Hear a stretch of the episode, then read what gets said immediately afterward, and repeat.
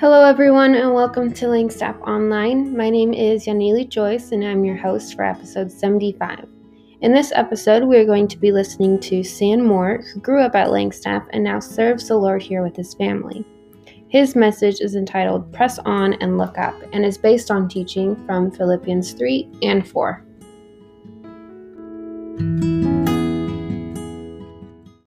So, Philippians chapter 2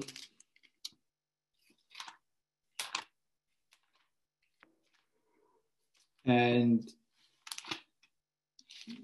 if I were to put a title over these thoughts this morning, and I kind of you try and make it sound nice, and so I bounced between a couple different ideas, but the title of this morning is Press On and Look Up. So press on and look up. Motivated to to continue on into the future falling more in love with the Lord Jesus, determined discipline, but not forgetting to look up, to be content where we are. Um, he is with us in the moment, in every moment. And so that, that paradox of Christian living where you are pressing forward, and Paul is very aggressive in the language he uses. And I'm going to refer to a, a, few times where he says press on, which is not a, a passive term, but yet an active thing. Press on with force, with urgency. Uh, but at the same time, he says a lot of times rejoice. Rejoice always. Rejoice in the lord which is a present action. To be presently enjoying the lord and presently appreciating what he has given you. So there's that paradox where we're pressing on but at the same time we are rejoicing. So i just like to go through those. Um, philippians as we know is is one of the most personal letters of paul. We see a lot of his emotion. We see a, a lot of his personal relationships and as i was reading through the book uh, a number of months ago, and now just in the past uh, week, few days, I noticed how many times he says "press on," and I noticed how many times he says "rejoice." And we know um, 2020 was a tough year, harder for some than others. I've been challenged by Paul's general attitude, as I said in the beginning, towards discipline, motivation, and resolve in the Christian life. And so I'd just like to read with you, first of all, uh, I said Philippians chapter 2. I'm sorry, I'm at number 3. Philippians 3, most of, if not all of what we talk about this morning will be Philippians chapter 3 and chapter 4. But let's start in chapter 3. And we will start, um, we could read the whole thing, uh, but we will start at number, verse number 7. Philippians chapter 3 and verse number 7. So let's read that together. Well, whatever gain I had, I counted as loss for the sake of Christ. Indeed, I count everything as loss because of the surpassing worth of knowing Christ Jesus, my Lord. For his sake, I have suffered the loss of all things and count them as rubbish, in order that I may gain Christ, be found in him, not having a righteousness of my own that comes from the law, but that which comes through faith in Christ, the righteousness from God that depends on faith that I may know him, the power of his resurrection, and may share his sufferings, becoming like him in his death, that by any means possible I may attain the resurrection from the dead. Not that I have obtained this or am already perfect. And this is the first one here. It says, But I press on to make it my own, because Christ Jesus had made me his own. Brothers, I do not consider that I have made it my own, but one thing I do, forgetting what lies behind and straining forward to what lies ahead. Verse 14, again, we read, I press on toward the goal for the prize, for the, sorry, the, toward the goal for the prize of the upward call of God in Christ Jesus. Let those of us who are mature think this way. And we'll skip ahead just a little bit. Chapter 4, Philippians chapter 4, verse 4. Paul says, Rejoice in the Lord always. Again, I say rejoice. Let your reasonableness be known to everyone. The Lord is at hand. Do not be anxious about anything, but in everything by prayer and supplication with thanksgiving, let your requests be made known to God, and the peace of God, which surpasses all understanding, will guard your hearts and your minds in Christ Jesus. um, we'll skip down to verse 10. I rejoiced in the Lord greatly that now at length you have revived your concern for me. You were indeed concerned for me, but you had no opportunity. Not that I am speaking of being in need, for I have learned in whatever situation I am to be content. I know how to be brought low, and I know how to abound. In any and every circumstance, I have learned the secret of facing plenty and hunger, abundance and need. I can do all things through him who strengthens me. So we'll refer to other verses, but those are the main the main passages that I'd like to speak on this morning.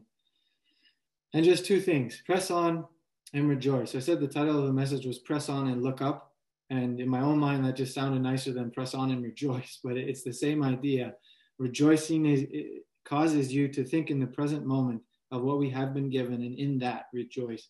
Um, and that always means looking up because we've been given everything by Him.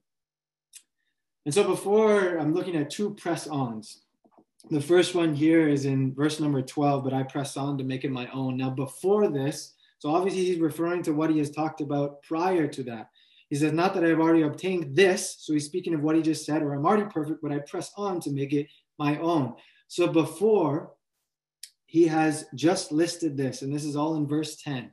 Number one, that I may know him. Speaking of the Lord Jesus. Number two, that I may know the power of his resurrection. Number three, I may share in his sufferings. Number four, that I may become him, become like him in his death. And then number five, may attain the resurrection from the dead. And I just want to take the first one of that group. And obviously, I mean, we spent weeks on this book and we went through it quickly. And so I don't I don't plan on breaking that, that passage down completely. But that first one, that I may know him. And that just reading through it again this past week, that really stuck out to me that I may know him and the power of his resurrection. And the simple thought how are we to press on this year? How are we to move forward with urgency and with motivation? What is one way that we can do that? And my, my first answer to that is that I may know him. And the question I ask myself and I ask you this morning is do you have a desire to know him more? this year. And you've heard that before. I'm certain of that. And I've heard that before. And it's really easy to say, even subconsciously, because we probably wouldn't say this consciously, but that, that we know Him enough or our knowledge of Him is sufficient. But the reality is, we can never know Him enough. We will never know Him completely. And while I was doing some word search, uh, this verse in Hosea stuck out to me Hosea chapter 6 and verse 3. And so we're moving to a different context. We understand that. But it's a really cool verse using this same word. Hosea chapter 6, verse 3 says, Let us know, let us press on to know the Lord. His going out is as sure as the dawn. And so he is encouraging the, the readers, the listeners of his word to press on to know the Lord. And you can use relationships, and I could use my, my marriage with Haley as an example that that I know her way better only almost two and a half, three years in than I did when I first married her. And yet there's so much more that I will learn about her in the coming years. And this this is what came to mind, and this is an example. Before Christmas break, I went through and I read, uh, I should say, I listened to um, audiobook all of the Chronicles of Narnia. And if you have never done that, I would just encourage you to do that. Um, whether you're a C.S. Lewis fan or not, it is a, an incredible group of stories. There's six different books, incredible group of stories that goes through this tale of the land of Narnia and Aslan the lion and the Narnians versus the, the non-Narnians. And it's an amazing, amazing story. And what's so amazing is, is C.S. Lewis has an incredible gift, had an incredible gift to bring out theological truths, truths of the character of God, in a narrative that seems so playful and childish and imaginative. And in that narrative, he brings out the most precious truths of who God is. And so, if you do read this, or if you're going to read it again, if you're going to listen to it, Audible has a, a pack that you can buy for, I think, $50. It takes you through all the books. And the people reading the books are amazing. But anytime Aslan enters the narrative, I encourage you just to listen perk up your ears. And, and anytime I was driving in my car and Aslan entered the narrative, I knew there was going to be some little golden nugget that C.S. Lewis was going to drop in. And this is one that I want to share with you. Lucy is, is one of the children that comes back to Narnia a number of times. And she meets Aslan and she goes on many adventures and, and she meets him multiple times. And there's one time when her and her her brother and her cousin are in the land of Narnia and they're trying to make it through this this very thick woods and, and they're trying to escape from the enemies that are shooting from them from above. And it's this whole thing um, a, a, very tense part of the narrative. And in that narrative everyone else is sleeping and lucy sees aslan and meets aslan. And it's been a while since she's seen him. And aslan i should say is supposed to represent god and the triune god and the lord jesus. And lucy sees him runs to him and she's so happy to see him. And this is the, the narrative from the book. She says, Aslan, Aslan, dear Aslan, sobbed Lucy, at last. And it says the great beast rolled over on his side and, and they're, they're um, getting to, to know one another and, and hugging each other. And then he says, Welcome, child, he said. Aslan, said Lucy, you're bigger. Aslan says, that is because you are older, little one. She says, Not because you are bigger? And he says, I am not. But every year you grow, you will find me bigger. And it's an amazing image that C.S. Lewis brings in such a childish way that there's this little girl thinking the lion is growing and the lion's just giving her this riddle back. And C.S. Lewis is saying, our human experience of appreciating who the Lord Jesus Christ is should grow bigger and bigger each year that as we grow older and we grow bigger and we grow more mature and we grow in our knowledge, that our idea of who He is should just get bigger and bigger and bigger and bigger. There's no limit. There's no limit. And it's such a, a simple truth, but it, it, lays at the foundation of the Christian walk and, and the, the Christian enjoyment of who Christ is, that we may press on to know Him more. And so I, I challenge myself, I challenge you, I encourage you. What are practical ways this year that you can press on to know Him more? Because you'll never know Him enough. And every time you know Him more, you'll be more filled with joy and peace. And so that's the, a, a simple thought and challenge from Philippians, but also from the land of Narnia. Truth be told, I was going to get my, my message was going to be titled Lessons from Narnia but I figured a that wasn't um, there would be many of you that may not be able to relate, uh, but b I didn't take detailed enough notes as I listened through them, and so that may be coming in the future. We'll see. But number two, the second press on. And so the first one is press on that we may know Him. But secondly, the second press on is in verse number. Well, we'll start 13. Brothers, I do not consider that I have made it my own, but one thing I do and that, that's actually something I should note is that Paul here is saying, he's saying, he's saying that I may know him, that I may know his power, that I may, may do all these things. And he's saying, listen, I'm not there yet. And he admits it. Paul, the apostle Paul, he says, I have so much more to go. Not that I have obtained it or I'm already perfect, but I press on to make it my own. Uh, because Christ Jesus has made me his own. Brothers, I do not consider that I have made it my own, but one thing I do, and this is a popular verse, forgetting what lies behind and straining forward to what lies ahead, I press on toward the goal for the prize of the upward call of God in Christ Jesus. And so, this whole sequence here in, in verse number 13 and 14 is an excellent formula for living a determined, motivated Christian life, forgetting what lies behind, straining forward to what lies ahead, um, it doesn't make it sound easy or comfortable, which often in, in the Western world I think we fall into. But I press on toward the goal for the prize of the upward call of God in Christ Jesus. And so I just want to focus on that one part. What is the second press on? Number one, I press on to know Him more. But secondly, I press on to the upward call of God in Christ Jesus. And so, very simply, just the idea of pressing on to what God has called me to. And this can be in a, a, really broad sense, but I think it can also be in a narrow sense. And often as Christians, I think we need to ask ourselves continuously, what has God called me to do? And there are things that are obvious. God has called me to love my neighbor. God has called me to love my wife. God has called me to honor my parents. God has called me to lift up my brothers and sisters. God has called me to consider others more significant than myself. God has called me to love Him more every single day. God has called me to lay my life down every single day, to die daily to myself and my fleshly desires and pursue Him as my, my one true love and my Savior. Those things we know.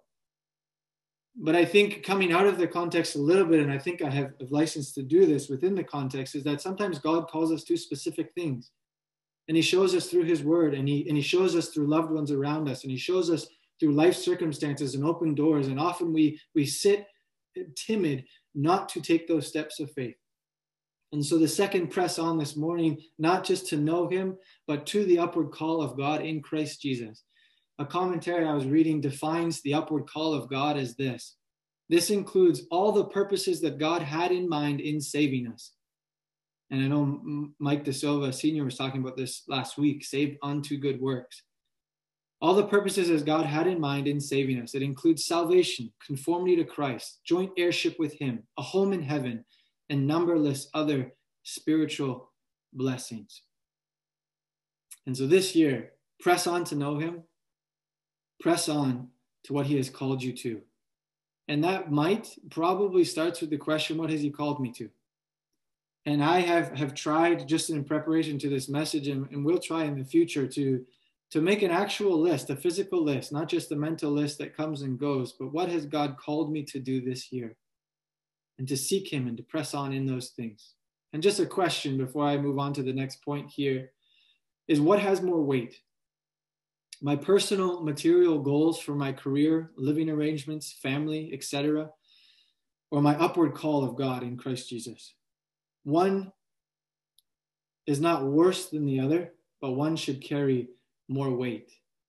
And so to have material and and career like goals is obviously not a bad thing. We know that. We should work hard and we should pursue these things. But what has more weight? When I wake up in the morning and I decide how I'm going to live my life for the day, what has more weight? My upward call of God in Christ Jesus? And I think it's up to us to, to, to figure out what that is and the, the material goals that I have for myself. And I think that's different. Everyone struggles in, in this in a different way. And for me, and I've been honest with, with Haley about this, and it's kind of we kind of joke about it, but for me, it's it's very much material wealth and and uh, career position and and just cars. And and it sounds so silly, but I said to Haley the other day, I said, Haley, I have a confession to make.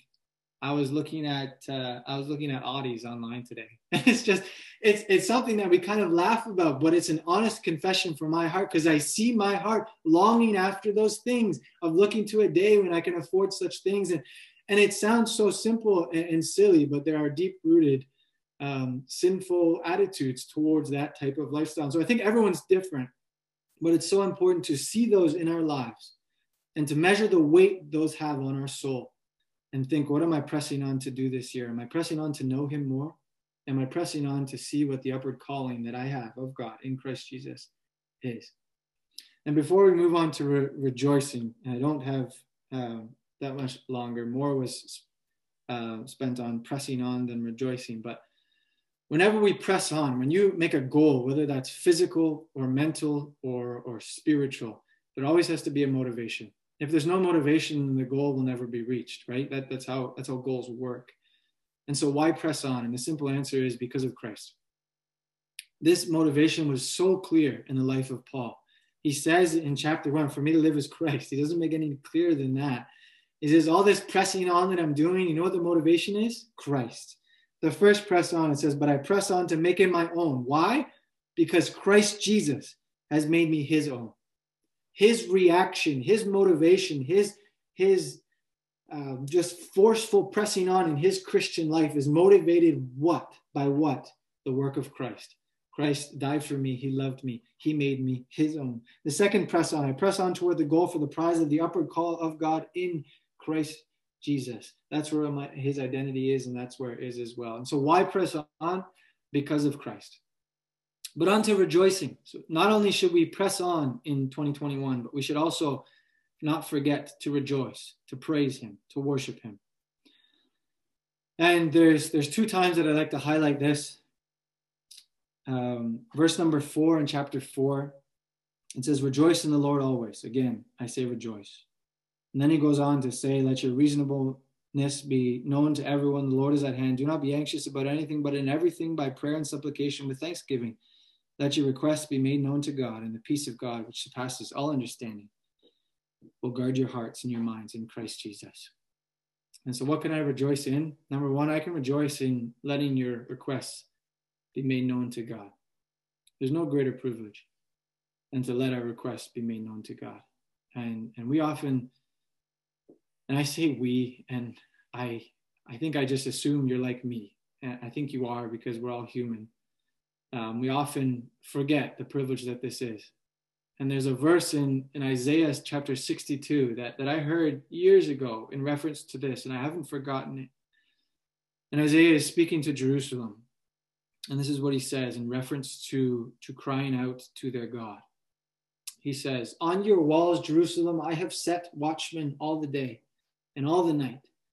They shall never be silent in intercession for you.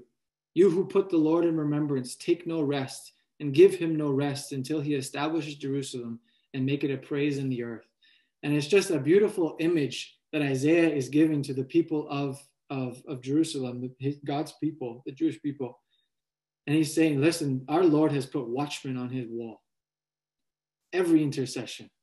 And he says, You don't rest. Don't let him rest. And so God is saying, Don't let me rest Give me everything. Give me all your cares. Give me all your anxieties. Give me everything you're struggling with. Put it all at my feet.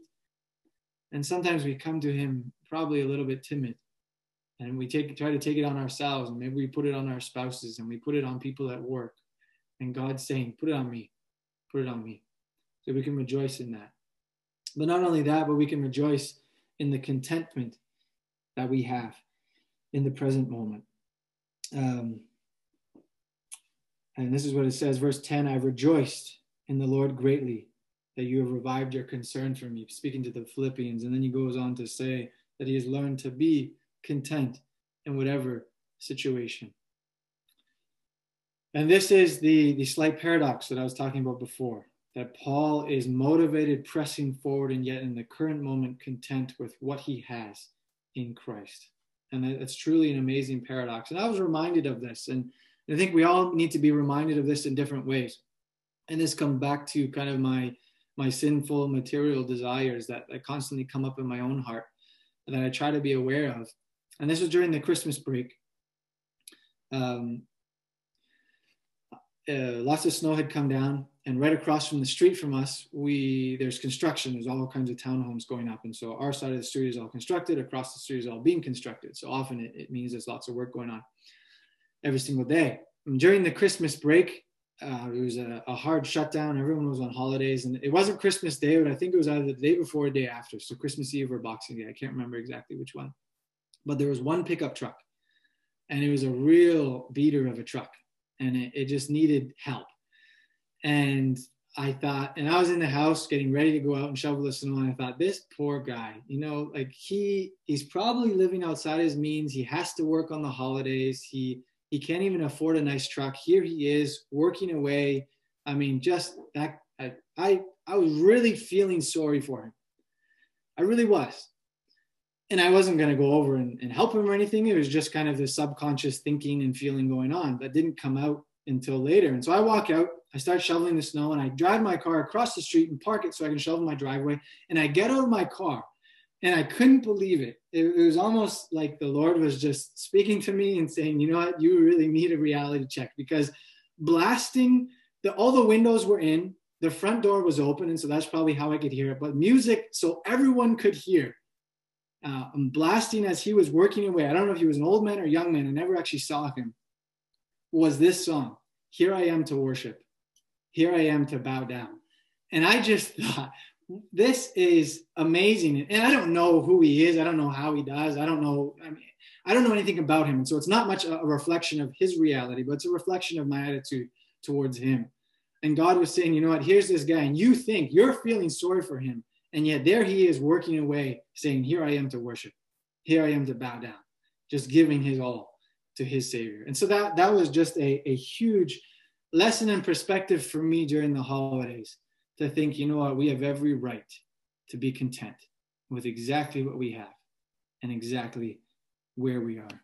And so rejoice in letting our requests be made known to God. Rejoice now in contentment. And then lastly, just one word that stuck out as I kept reading it over and over in verse 4. It says, Rejoice in the Lord always. Always.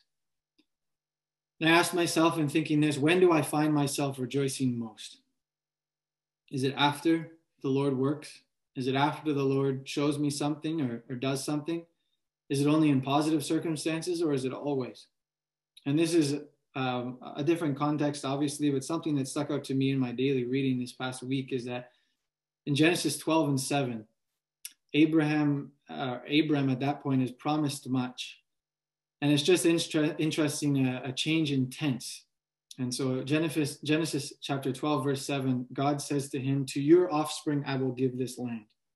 He shows him the land and he says, To your offspring I will give. And so that's future tense. I will give this land. And then immediately after that, it says, So he built an altar there to the Lord who had appeared to him. And just the change in tense, God saying, Listen, I'm going to give this land to your people.